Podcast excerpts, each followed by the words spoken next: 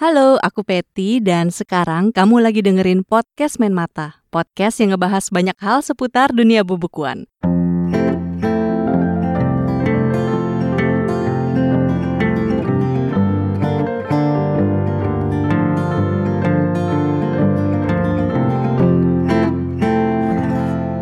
Kamu bisa follow podcast Main Mata ada di Instagram di jaringan Potluck Podcast Potluck Podcast untuk tahu info terbaru seputar episode-episode yang akan tayang atau kegiatan lainnya. Halo semuanya, apa kabar nih? Lama nggak berjumpa ya di episode podcast Main Mata. Ada dua bulan kali ya sejak episode terakhir dirilis. Aduh, mohon maaf, akhirnya baru bisa rilis lagi gara-gara ya sok sibuk aja sih. Tidak bisa dimaafkan memang. Anyway, kalau ada dari kamu yang ngikutin nih, beberapa waktu lalu podcast Main Mata kan baru bikin kegiatan namanya kompetisi podcast resensi buku. Nah, di kompetisi itu ada banyak banget rekomendasi buku dari teman-teman pembaca yang cukup bikin aku penasaran nih. Dan udah aku tandain satu-satu juga.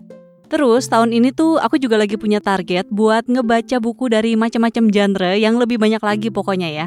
Termasuk salah satunya tuh Metropop atau Ciklit, soalnya ini memang genre yang jarang aku baca. Jadi aku kemarin di Instagram sempet tuh minta rekomendasi dari teman-teman pembaca soal buku Metropop atau Ciklit yang mereka suka dan udah dapat beberapa juga, udah masuk daftar buat dibaca juga. Terus dari kompetisi podcast resensi buku ini aku juga menemukan satu penulis namanya Ilana Tan. Entah kenapa penasaran aja sama namanya dan karya-karyanya juga. Terus setelah mencari tahu lebih banyak, ternyata dia udah nerbitin sepuluh buku loh. Kemana aja gue kan?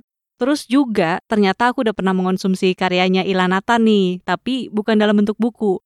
Karyanya dia yang berjudul Winter in Tokyo udah diadaptasi ke dalam bentuk film dan ada di Netflix. Tapi sayangnya menurutku versi adaptasinya masih kurang maksimal sih. Jadi waktu itu aku cuma sanggup nonton sebentar dan memang gak lanjut lagi. Cuma karena tetap penasaran sama Ilana Tan, akhirnya aku baca satu bukunya yang baru dirilis tahun ini nih. Judulnya yang The Star and I. Dan ternyata aku cukup menikmati jalan ceritanya. Jadi The Star and I ini merupakan buku ketiga dari trilogi New York series. Yang pertama judulnya Sunshine Becomes You. Ini terbit tahun dua ribu dua belas. Kemudian yang kedua itu judulnya In a Blue Moon. Terbitnya tahun dua ribu lima belas. Dan walaupun dibilang series, sebenarnya ceritanya sama sekali berbeda. Cuman memang mengambil latar yang sama di kota New York. Kalau The Star and I sendiri, ceritanya itu tentang perjalanan seorang perempuan, namanya Olivia Mitchell, yang mencari orang tua kandungnya di New York. Olivia ini nama panggilannya Oli, dia ini seorang aktris teater dan aslinya dia tuh dari Skotlandia. Tapi dia ke New York karena lagi ada kerjaan manggung. Terus di saat yang sama, di New York ini juga ada teman masa kecilnya Oli, namanya Rex Rankin. Dia ini penulis lirik lagu yang lagi ada di New York juga karena urusan kerjaan. Terus, Rex ini ngebantuin Oli nyari orang tua kandungnya dengan nge-hire jasa private detective gitu. Plotnya sih kurang lebih kayak gitu, dan menurutku sih ya, perasaan cinta-cintaan di antara Oli dan Rex ini ya udah bukan rahasia lagi lah. Menurutku bukan sesuatu yang perlu dibilang spoiler atau enggak. Dan di awal ini diceritain kalau Oli dan Rex udah sembilan tahun gak ngomong karena ada salah paham waktu zaman mereka sekolah. Jadi pas di New York ini tuh untuk pertama kalinya mereka ketemu lagi setelah sembilan tahun. Dan selama di New York ini ya mereka berdua kayak apa ya, tarik ulur, sama-sama suka, sama-sama peduli, tapi pasif agresif gitu. Kemudian ya diselingi dengan karakter sampingan yang pastinya ngerecokin reuni mereka berdua lah. Tapi yang menarik dari buku ini adalah clue-clue yang didapat Oli untuk akhirnya dia bisa sampai ke orang tua kandungnya. Dan juga plot twist yang menurutku sih cukup gak diduga nih. Aku nggak akan spoiler soal ini karena buatku ini tuh bagian seru dari bukunya. Sebagai orang yang baru pertama kali baca karyanya Ilana Tan, menurutku The Star and I lumayan seru buat dibaca. Ceritanya ringan dan nggak perlu waktu lama juga buat bisa ngabisin satu buku. Mungkin ya kalau bisa dibandingin tuh rasanya tuh kayak nonton film romcom gitu kali ya. Sesuatu yang menyenangkan untuk dinikmati, apalagi di masa pandemi kayak gini nih, yang menurutku cukup depresif. Tapi aku akan bahas lebih detail soal ini nanti belakangan. Jadi aku tuh tipe orang yang kalau abis baca satu buku atau nonton satu film gitu ya, aku hobi banget googling lebih lanjut soal buku atau filmnya buat nyari fun fact atau trivianya aja. Biasanya aku akan lakuin ini kalau misalnya film atau bukunya tuh cukup berkesan, Either itu karena aku suka banget sama buku atau filmnya, atau karena dia kacau banget terus saking ngawurnya itu jadi penasaran gitu.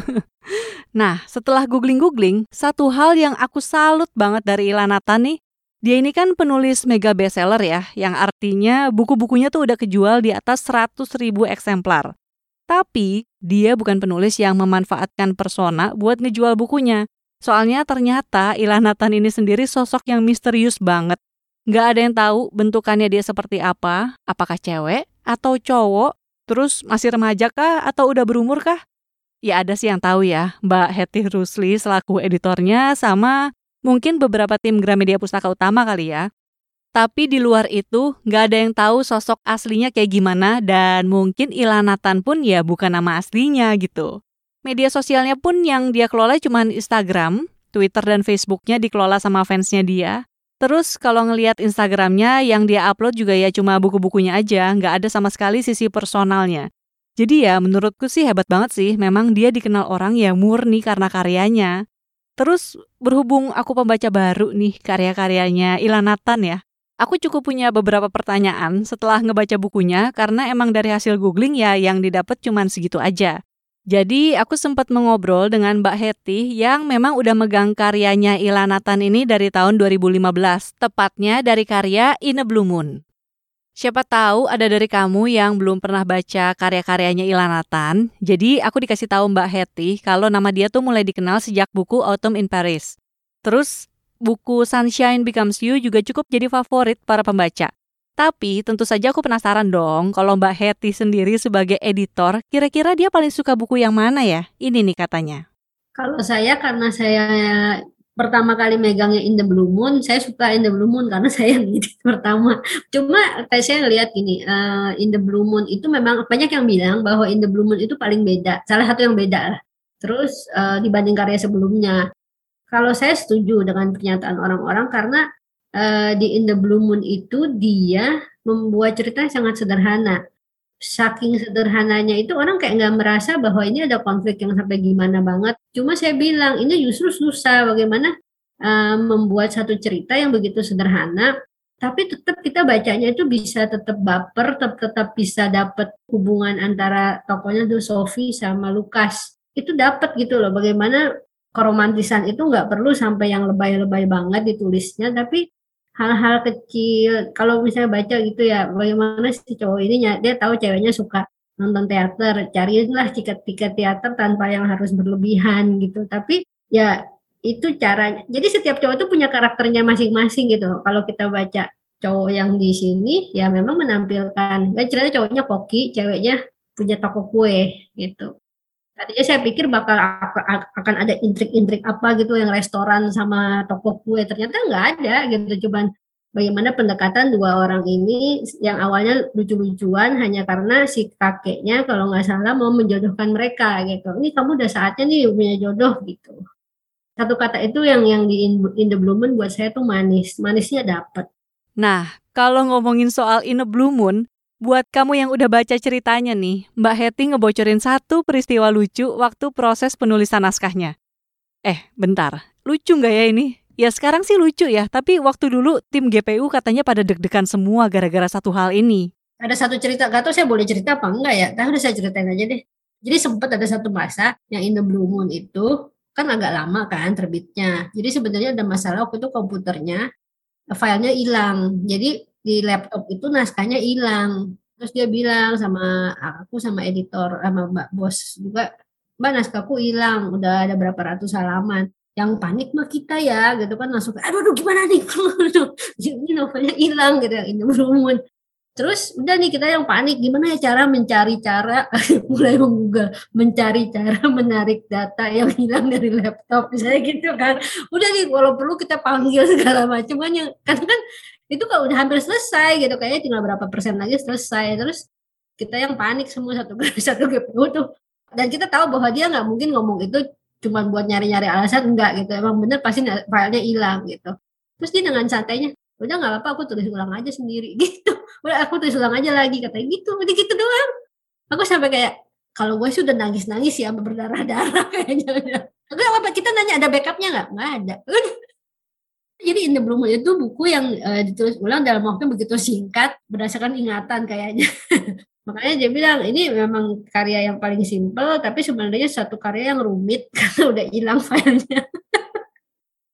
Selain In a Blue Moon, satu buku lagi yang disuka Mbak Hetih itu yang judulnya Winter in Tokyo. Nah ini nih yang tadi aku sempat bilang kalau aku nonton versi filmnya dan gak sanggup buat nonton sampai habis. Tapi kalau buku ini sempat difilmin, berarti memang cerita aslinya banyak yang suka dong ya. Kayak apa sih ceritanya sebenarnya? Jadi cerita Winter in Tokyo itu ceweknya si Keiko namanya kerja sebagai petugas perputakaan di Jepang, di Tokyo. Nah, lalu dia ketemu tetangga baru sih namanya Kazuto. Nah, Kazuto itu dia lagi pergi dari dari terus saya lupa dari kota mana. Itu karena dia patah hati, ceweknya putusin putusin dia karena selingkuh kalau nggak salah nih.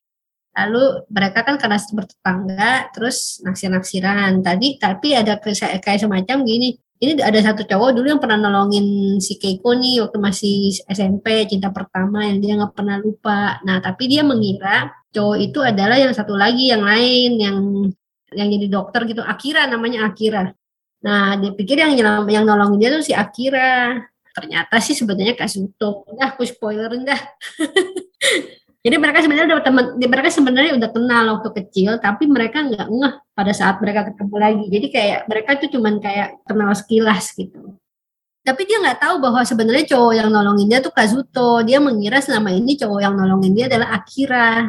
Jadi kalau di season series itu ceritanya banyak yang kayak semacam gitulah, kesalahpahaman dan segala macam. Dan walaupun ceritanya kayaknya klise ya, tapi ya itu tadi penggambaran karakternya, penggambaran apa bagaimana karakter itu berkembang sesuai dengan ceritanya. Yang menurutku sih menarik ya. Kalau kamu ngelihat karya-karyanya Ilana Tan, memang dia dikenal sebagai penulis roman ya, karena memang cerita-ceritanya itu romantis gitu. Tapi sepertinya baru di buku terbarunya nih yang berjudul The Star and I tadi, dia bikin satu twist yang bikin Mbak Hetih berpendapat kalau kayaknya dia cocok juga nih nulis cerita thriller. Ada bagian-bagian yang menurut aku dia bisa sekejam itu gitu. Sekejam itu. Tapi dia bilang dia nggak mau nulis ya, apa thriller enggak. Uh, dia tapi nggak tahu ya besok-besok kalau pakai nama lain nggak dia bercanda. Tapi nggak sih. Iya karena aku bilang ini ini otaknya bagaimana dia mengaitkan ketiga tokoh itu kan harus punya pikiran kayak semua. Saya nggak tahu, saya nggak pernah lihat cara, nggak pernah lihat langsung bagaimana dia menulis. Tapi kalau saya kan mungkin saya masih nyatet dulu ya, gitu. Mungkin dia juga punya catatan ya. Tapi yang di buku The Star and I ini itu dia mengaitkan semua benang merah itu dan mengikatnya dengan rapi. Itu saya suka di situ. Nah, setelah membaca satu bukunya, kemudian waktu itu aku sempat tahu cerita Winter in Tokyo dan abis ngobrol sama Mbak Hetih. Jadi aku tuh menyadari kalau Ilana Tan ini selalu memakai tokoh-tokoh orang asing dengan settingan yang juga di luar negeri. Aku penasaran aja sih alasannya apa, dan aku memang berasumsi, oh mungkin dia pernah tinggal di kota-kota yang ditulis di bukunya. Karena menurutku susah loh buat bisa membuat cerita dengan setting sebuah kota yang kita nggak pernah tinggalin. Beda cerita kalau kotanya dibikin dari hasil khayalan ya, kayak di buku-buku fantasi kita ya bisa lah nyeritain sesuka kita gitu mau kotanya kayak gimana. Tapi kalau kotanya real, menurutku sih cukup menantang ya buat bikin gimana caranya supaya setting kota itu tuh nggak cuma jadi tempelan aja, tapi beneran jadi reasonable kenapa kota itu yang dipilih. Kemudian kalau untuk karakter yang tokoh-tokohnya orang asing semua, kalau buat aku sih sebenarnya fine-fine aja sih pas baca. Mungkin agak berasa aneh sedikit ya pas adegan-adegan tarik ulur cinta-cintaannya aja. Karena adegan cintanya tuh bersih sama sekali dari ciuman. Ini aku baca yang The Star and I ya, jadi nggak tahu kalau buku-buku yang lain. Tapi memang bersih banget adegan romantisnya itu dari ciuman, make out, atau lain-lain. Sementara biasanya kalau nonton film Eropa atau Amerika kan rasanya karakter mereka tuh sukanya yang langsung-langsung aja gitu. Tapi emang tokoh-tokohnya dia meskipun orang asing dibuat ada yang berdarah campuran Indonesia atau Asia. Ternyata ini karena permintaan dari G P U-nya juga. Waktu dulu kita sempat bilangnya gini sama penulis ini bahwa tolong dong biar ada Indonesia-Indonesia dikit gitu. Jadi akhirnya tokohnya dibuat. Itu salah satu permintaan dari G P U dulu waktu yang summer, mulai dari waktu yang Summer in Seoul, novel pertamanya. Bisa nggak bisa dibuat tokohnya ada Indonesianya. Jadi dibuat kayak campuran orang Indonesia lah di sana. Ada ada ada darah Indonesianya di sana. Yang season series itu semuanya ada darah Indonesia. Dan kalau yang di New York series dia nggak bilang Indonesia, tapi semua ceweknya, uh, semua tokoh perempuannya itu punya darah Asia. Lalu seperti yang tadi aku sempat bilang di awal, membaca bukunya Ilana Tan tuh rasanya mirip kayak kita lagi nonton film romcom gitu. Kita kayak dibawa ke dunia yang berbeda, yang nyenengin, buat ngelupain aja dulu deh sebentar masalah-masalah yang ada, dan ya kita nikmati aja kisah tokoh-tokoh di dalam bukunya, tanpa bikin kita nambah beban pikiran lagi. Dan untuk soal ini, Mbak Hetih juga ikut menambahkan nih, kenapa menurut dia orang itu suka dengan karya-karyanya. Apalagi di masa pandemi sekarang ya, kalau menurut saya orang-orang lebih cenderung mencari buku bacaan tuh yang, aduh aku udah pusing ya kita nonton berita, kasus lah berapa ratus lagi, terus buka sosial media beritanya simpang siur, terus kita baca semua penuh dengan ketidakpastian. Tapi setidaknya dengan kita baca novel-novel Ilana Tan, dengan kita baca buku dia yang terbaru aja, kita kayak ada harapan gitu loh bahwa setidaknya dunia nggak buruk-buruk amat gitu. Jadi ya saya bilang sih, saya juga bilang eh, ke teman saya, saya lupa ngomong sama siapa, saya bilang kayak baca novel Ilana Tan itu kayak semacam dunia itu akan baik-baik aja kok gitu, bahwa oke okay, keadaan kadang-kadang buruk seperti yang dialami tokoh-tokohnya, tapi akan baik-baik aja gitu. Dan aku rasa itu selain kata romantis ya, kayaknya aku menemukan lagi kenapa orang suka gitu, ya itu akan baik-baik aja, dan walaupun ceritanya sedih tetap kita akan bisa menemukan sesuatu yang apa dari hidup ini, sesuatu yang yang baik gitu, yang yang membuat kita juga akan tahu bahwa kita hidup itu ada tujuannya gitu. Terima kasih udah dengerin bab kali ini. Kalau misalnya kamu mau membaca buku-buku Ilana Tan, kamu bisa baca versi e-booknya ada di Gramedia Digital, atau cari aja di toko buku Gramedia kalau mau baca versi fisiknya.